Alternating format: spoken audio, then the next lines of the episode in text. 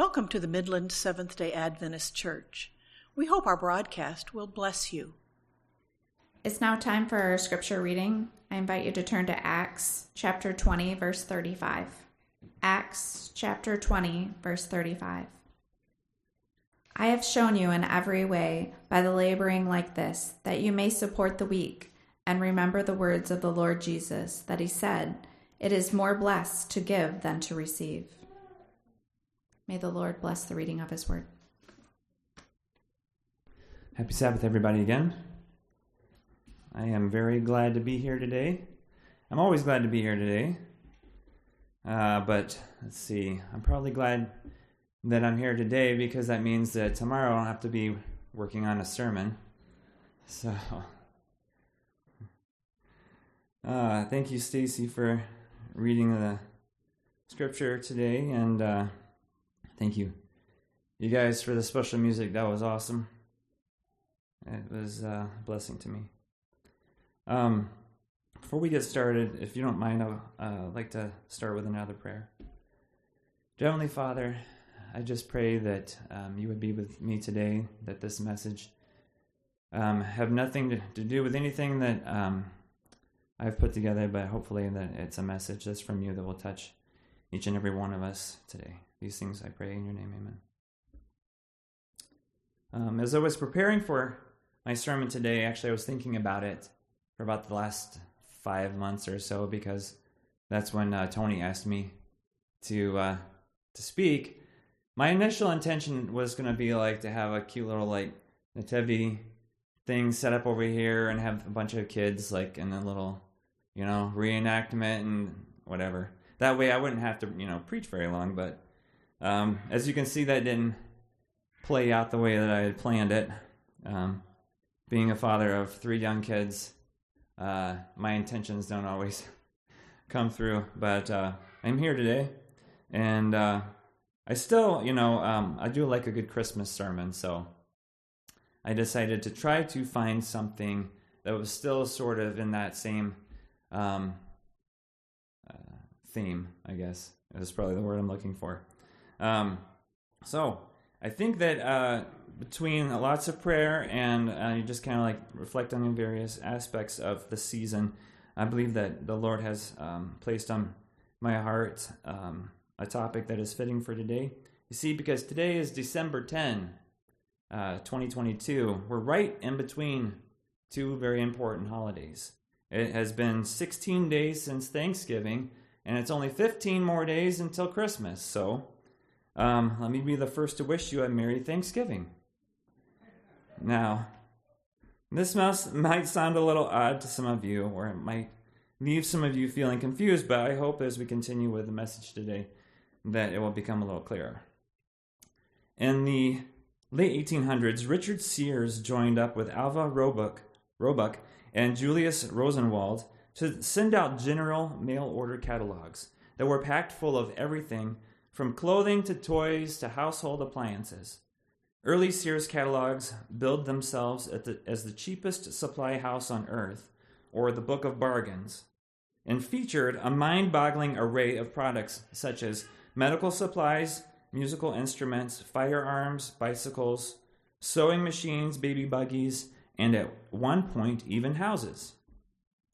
In 1894, the catalog page count was 322 pages. Sears issued its first Christmas catalog in 1933 featuring such items as a Mickey Mouse watch, a Lionel electric train set, a Miss Pigtails doll, and live singing canaries. By 1968, the Christmas catalog was officially remain, uh, renamed the Wish Book. Uh, the catalog boasted 225 pages of just toys. 380 pages of gifts, and should I say, and in addition to that, 380 pages of gifts for adults, for a grand total of 605 pages. Around the 1960s, though, serious competitors arrived, and by 1991, Sears lost its crown as the nation's top selling retailer to Walmart. By 1993, Sears announced it was closing its catalog division, bringing an end to a storied era of mail order bargain hunting and wish fulfillment that had begun nearly a century earlier. Growing up in the 80s and 90s, I have many fond memories of pouring through Sears and J.C. Penney catalogs that would mysteriously arrive in our mailbox. My brother and I would take turns circling things we wanted for Christmas, never forgetting to dog ear the pages uh, so those treasures could be easily found again. Now, even though we knew that we didn't have a chance to get everything, everything that we wanted, it didn't stop us from wishing that we would. And as we flipped through the hundreds of pages in these catalogs, I'm sure it brought back, brought back memories from my parents of when they were kids and did the very same thing. As well as many of you may be thinking similar thoughts right now. You see, Sears was the Amazon.com of its day. And now Amazon and other retailers are actually implementing their own versions of this ingenious marketing tool. Admittedly, my wife and I have passed along this tradition to our girls. And it's amazing how quickly Evelyn and Hazel have picked up on the concept of circling things that they want, which is about everything in the book. Last year, Hazel even circled some of the people in the catalog. I'm sure that she just thought that she'd like to be their friend or she liked a dress they were wearing. Yes, kids of all ages seem to be able to find things that they want. Whether you're a kid pouring through a catalog or an adult uh, doing some online shopping on your phone, we all have things that we want. Since the dawn of online shopping, retailers have tapped into this desire for more that we all have. They wouldn't be running successful businesses if they didn't consider every possible way to make a sale. That is why, when you see something you like, you have the option to add it to your cart or add it to your wish list. The whole idea behind the wish list is pretty simple, and it harkens back to the days of kids laying on the floor with crayons in hand. Some retailers have even a function to share your wish list with others, as they realize that is another way to generate revenue and reduce the number of unwanted gifts that are returned for a refund. And just when you, uh, just like when you were a kid, you may have things on your wish list that you know you can't afford or that are completely unreasonable to expect someone else to buy for you, but it doesn't keep you from wanting it. So, where does this desire for more come from? Well, let's start by asking how do you know that you want something? Well, if you already have something, are you going to want it?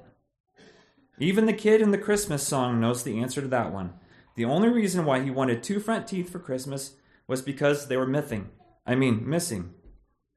There is no want for something that you already have. So, our desire for more is actually a natural response to our perception of lack. So, how do we know that we lack something? Every day we are bombarded with advertisements through internet, radio, television, you name it. Whatever apps that are out there, they, they claim they're free. They're you know pushing advertisements at you to pay for uh, the app some way. So, what do we do? We rush out and we buy the item that we've longed for, and we do feel better for a while. Unfortunately, that feeling is temporary, and when it fades, we are back wanting more. For many, this becomes a lifelong pursuit of buying more and more, hoping to finally satisfy that desire in their life. So, how can we go so quickly from a feeling of euphoria to feeling dissatisfied with what we have? Psychologist Robert Rowland Smith wrote about this feeling in the August 5, 2010 issue of Psychologies magazine he says the object of our desire is not the object, but the relief that comes from having acquired it and thus no longer having to desire. Wanting, in other words, wants not to want. Not wanting feels a whole lot better than wanting. The calmness that comes from having bought something can be bought at a much cheaper price, which is not allowing yourself to desire it in the first place. Yes, it is true, every man is rich until he sees something he wants that he doesn't have. Many will go to great lengths to remove this feeling of want from their lives. Do you remember the good old days of Black Friday? Before this, uh, they started bringing these sales online, people would go, uh, they would be up in the wee hours of the morning, waiting in line in the freezing cold, just to ensure that they would be able to snag a big screen TV or other coveted item at bargain basement prices. Stores had to hire extra security and staff for that day as it was commonplace for fights, uh, shoving matches, or other craziness to occur. Yes, for many, this day signaled the beginning of the most wonderful time of the year. So they wanted to get good deals and uh, on those things that they wanted their kids, or the, they wanted to get their kids for their wish lists. Um, there was only one time that I participated in a Black Friday scramble, and it was when stores started opening deals on Thursday night of Thanksgiving. At the time, I wasn't interested in any big ticket items. All I wanted was a couple of DVDs. So I convinced Hillary and my brother uh, to come with me to Walmart on Thanksgiving night to try to get them. By the time we got there, the Walmart parking lot was already full. We found shrink wrapped displays of DVDs and stood around for several minutes waiting until finally a Walmart employee made the announcement over the intercom that we uh, they were going to count down from 10, and then when we got to zero, we could start shopping. Uh, as if what was about to happen was going to resemble a normal experience at the store. I remember as soon as uh, we got down to zero, the people standing around me tore into the shrink wrap like they had claws in their fingertips. I reluctantly joined in the madness, but uh, since I was a Black Friday newbie, I didn't get in there quite quick enough and uh, was unable to snag even one copy of the DVD I was looking for.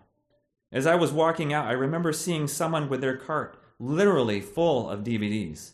I later uh, figured out that what they were probably planning to do was to sort through them and put back what they didn't actually want to buy.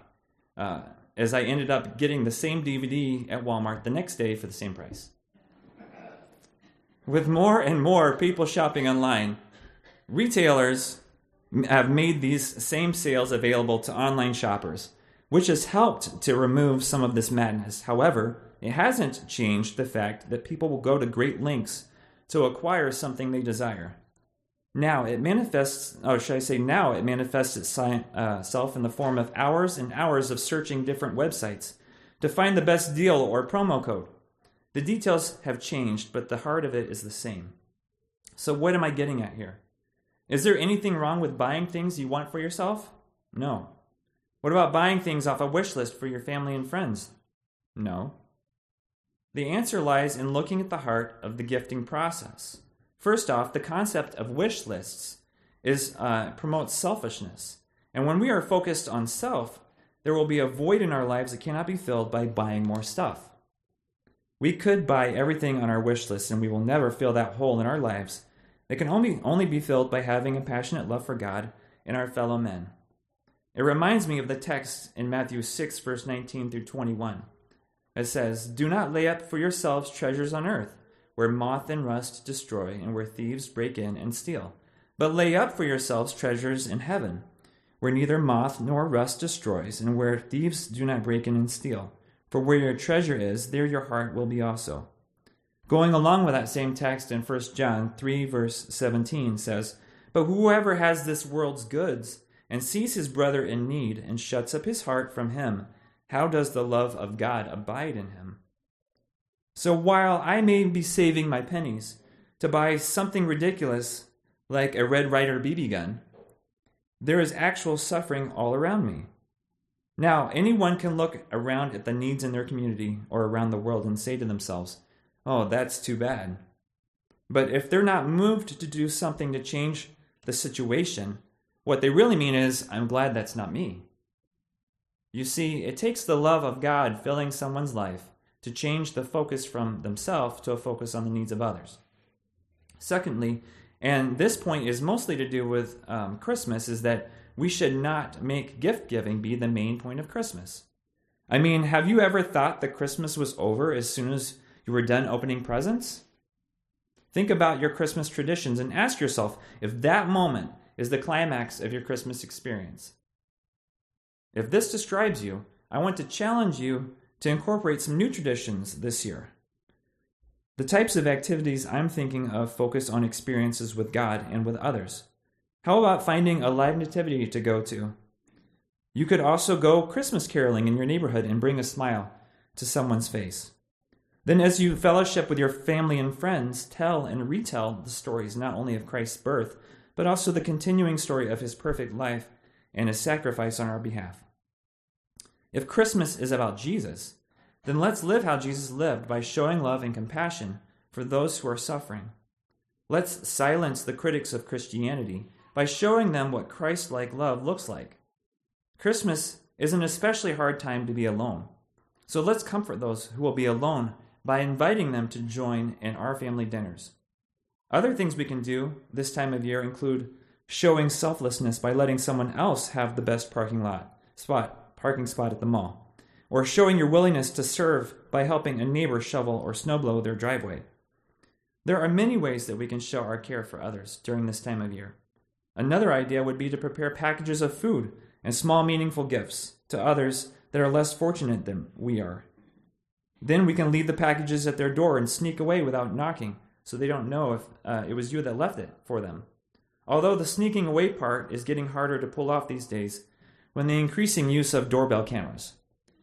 If you're afraid of being caught in the act, then maybe you can just mail the package to them anonymously. The great part of all of this is that you don't actually have to break the bank to show how much you care for someone. In these types of situations, it truly is the thought that counts. Because when you let others know that they are cared for, they receive strength and encouragement to face their trials. In addition to spreading Christmas, in addition to spreading Christmas cheer to those around us, let's add in a healthy dose of thanksgiving by passing along the tradition of contentment with the things that God has already blessed us with. I have attempted to illustrate this point through the sermon title I chose today. Though there were several other great contenders, such as It's Beginning to Look a Lot Like Thanksgiving, A Holly Jolly Thanksgiving, and God Rest You Merry Pilgrims, I let uh, Evelyn choose the title, and she chose Rocking Around the Thanksgiving Tree. So hopefully it makes a little bit more sense today. Uh, if we were if we were able to add in this spirit of thanksgiving into our Christmas celebrations, it will be easier to focus less on what we want and more on how we can help others. Otherwise, I think it's pretty easy to move past our attitudes of thankfulness into a season of selfishness. So, as you prepare for your family gatherings, I hope you will take the time to reflect on how, God, how good that God has been to you this year. That's one of the best ways to stop the madness of keeping up with the Joneses.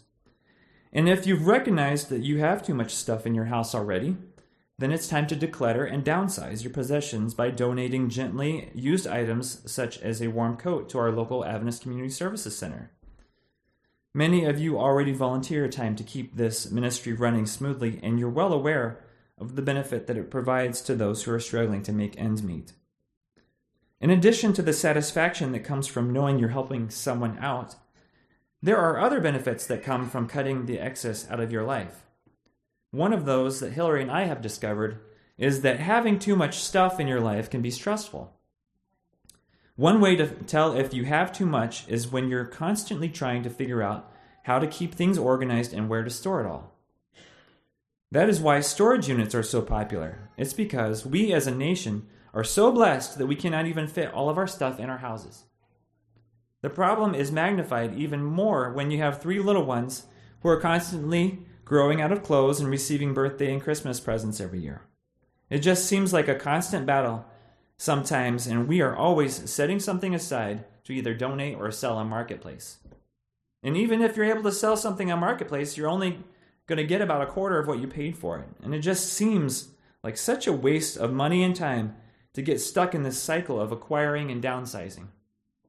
That is why it is so important for us to learn to be content with the things that we have and learn to focus on experiences rather than stuff. So, take this opportunity to cut down on your monthly storage bill and help someone who needs what you're not using. And if you still have the desire to go shopping, there are plenty of worthwhile wish lists out there. And I have uh, going to have some help from our AV guys in the back. I'm going to pull up for you guys a couple of websites that um, just give you some examples of some uh, great wish lists that are out there if you want to do some shopping. Uh, the first one is on the ADRA website. It's called ADRA Gift Catalog. Some of you may already be aware of this website, but if you're not, it's a pretty cool site. And it has some unique uh, ideas for gifts. One of them is you can buy goats, you can buy chickens, you can buy, um, you can help build wells, and uh, let's see what else I wrote down here. You can help somebody start a, a business uh, with bees. You know, those are all like really awesome ways that you can actually donate to buy something for a family to actually help to further them, whether it be through giving them food to eat or actually helping them to be able to sell something at a market um, so that they can provide for their family. Um, the next one you guys can go to is Eyes for India. Now, um, if you've watched Is Written at all, you've probably heard um, John Bradshaw promote this one a lot, and is a pretty cool one um, because there are. It says on the website that um, there are. Let's see right here, 15 million blind people living in India, and it says probably the majority of those people could regain their sight through a simple cataract surgery. And so, um, what this does, it costs $75 to help somebody regain their sight. Can you think about that? $75. And it, you know, you can multiply that out by how many people you want to help out. But um, to think that you help somebody regain their sight for $75 is pretty amazing um, way to use your funds.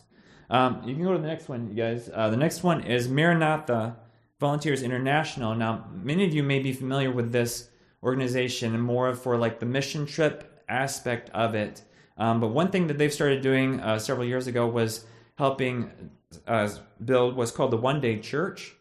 And uh, they're pretty expensive. I mean, they start around $7,500 to fund a whole church. Um, but what this does, it provides uh, like a steel roof and like the metal frame. And uh, then like the people, the local people f- finish the walls and the floor um, with you know the materials that are locally available. But um, if you don't have seventy five hundred dollars, there's still a way you can be involved. I'm sounding like a sales pitch here, but for ten dollars a month, you can join what's called the ten dollar church program. And so what they're doing is they're pooling pooling funds from everybody who doesn't have enough money to build a church to come together and build at least one church a month. And so um, it's a pretty cool program to be involved in. Um, the one I actually just just found I already knew about the one day church program, but I just found out about this ten dollar a month program.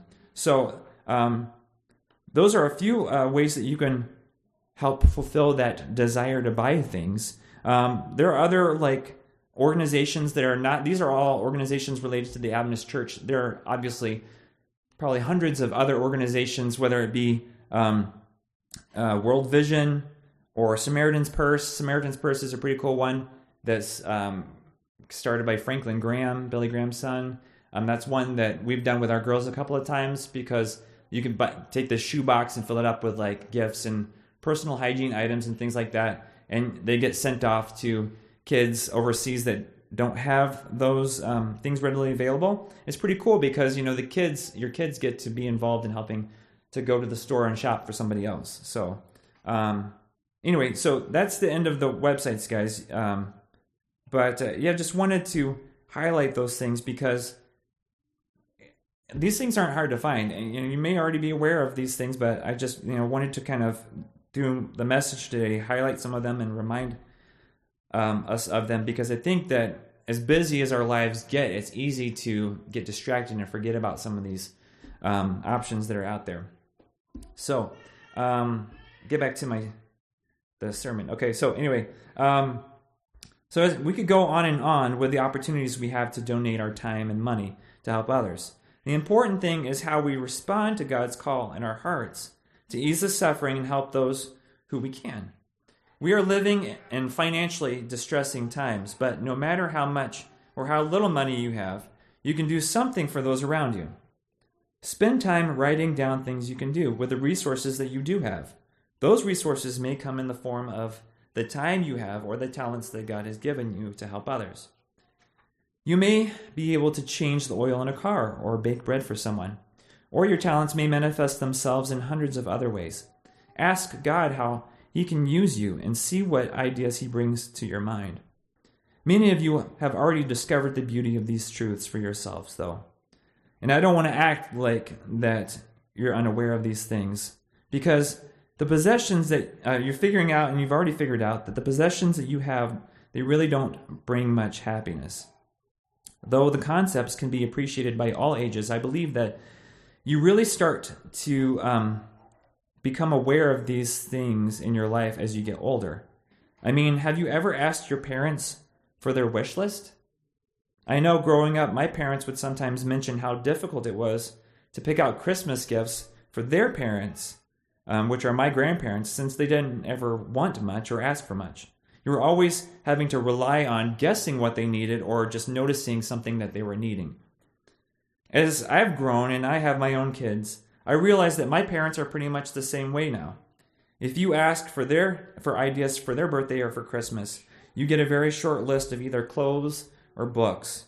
My dad always includes in his uh, list something similar to what he sent this year, which his list this year um, verbatim was number one, happiness and good health for all my family. Number two, that we all get to be in heaven together. Number three, dress shirts. Number four, leather belt. Number five, ties. So, um, that's just an example. I'm sure of you guys have uh, encountered this sort of uh, wish list before. Um, so uh, maybe uh, that's why they call that song the grown up wish list because it takes living through the selfishness of youth to make you realize what is really important in life. The song, uh, the song "Grown Up Wish List" was made popular by Amy Grant, but has since been re-recorded by dozens, if not hundreds, of musical artists. I was going to read for you. Um, you're familiar with the song, but just because it goes along with what I'm talking about today, I'm going to read for you um, the lyrics to this song. It says, Do you, you remember me? I sat upon your knee. I wrote to you with childhood fantasies. While I'm all grown up now and still need help somehow, I'm not a child, but my heart still can dream. So here's my lifelong wish, my grown up Christmas list, not for myself, but for a world in need. No more lives torn apart, that wars would never start, and time would heal all hearts, and every one would have a friend, and right would always win, and love would never end. So this is my grown up Christmas list. And the second verse says, As children we believe, the uh, grandest sight to see was something lovely wrapped beneath the tree, but heaven only knows that packages and bows can never heal a hurting human soul. And then it keeps going on with the chorus after that. So, yes, packages and bows can never really heal a hurting soul. When I was a kid, I used to dream of being rich someday. I used to spend hours pouring through magazines that glorified lifestyles of the super rich, whether it be wanting garages full of Lamborghinis, Ferraris, and Porsches, I was going, whatever it was, I was going to own it.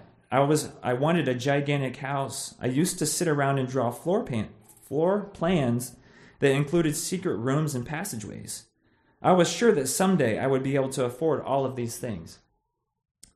My reality as a kid, however, was quite different. Being that my parents both worked for the church, there were many years where we didn't have much in the way of worldly possessions. And I wish I could say that it never bothered me that we didn't have much money. But it would be dishonest to claim that. You see, as kids, you don't have the perspective your parents have. Perspective that is shaped by years of working hard and struggling to provide. Kids many times grow up thinking, I'm going to be more successful than my parents were, so they fail to appreciate everything they had as a kid. Now that I am a parent, I can only imagine how much my parents had to sacrifice to provide the things that my brother and I did have. You see, now that I am in their shoes, my wish list has begun to change to more of a grown up Christmas list. Although it would be nice to have a little more money, I try to always remind myself that I am blessed and I should appreciate the life that God has given me. I have realized the truth that there is no amount of money that can replace good health and good relationships. For me, this means that the most important things in my life are my relationship with my God and spending time with my wife and daughters. As we raise our daughters, Hillary and I desire to pass along a tradition of contentment. Instead of focusing on the things that they receive, we want them to see the beauty of having Christ in their life. We hope for them that they would fall in love with Jesus and choose to follow him all their lives. One of my favorite children's books that we have in our collection is a book about three mice. And the message is, and the story really goes along well with our message today.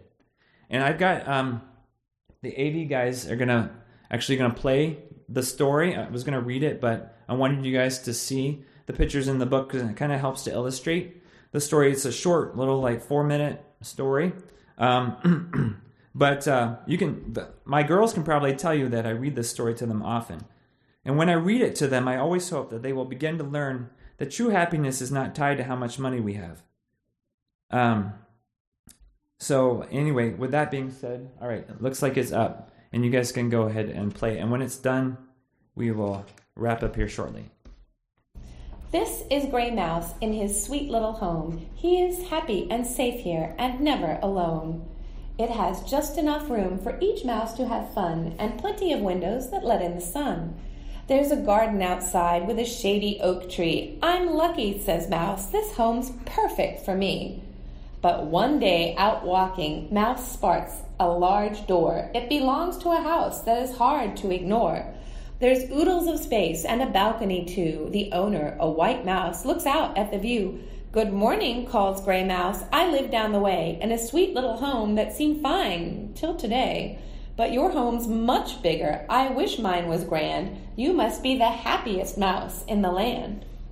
The mouse on the balcony heaves a big sigh. I was happy once, then a house caught my eye. From my favorite chair, I gaze up at its tower, and now I'm more jealous with each passing hour. It's simply amazing, like nothing I've seen. Please show me, says Gray Mouse. It sounds like a dream. So they scamper along, never pausing to look at the glittering fishes that leap in the brook. And they don't see the dance two bright butterflies share, or hear the soft bird song, or sniff the sweet air. There's a mountain to climb, but the mice don't give in. The house at the top makes their furry heads spin.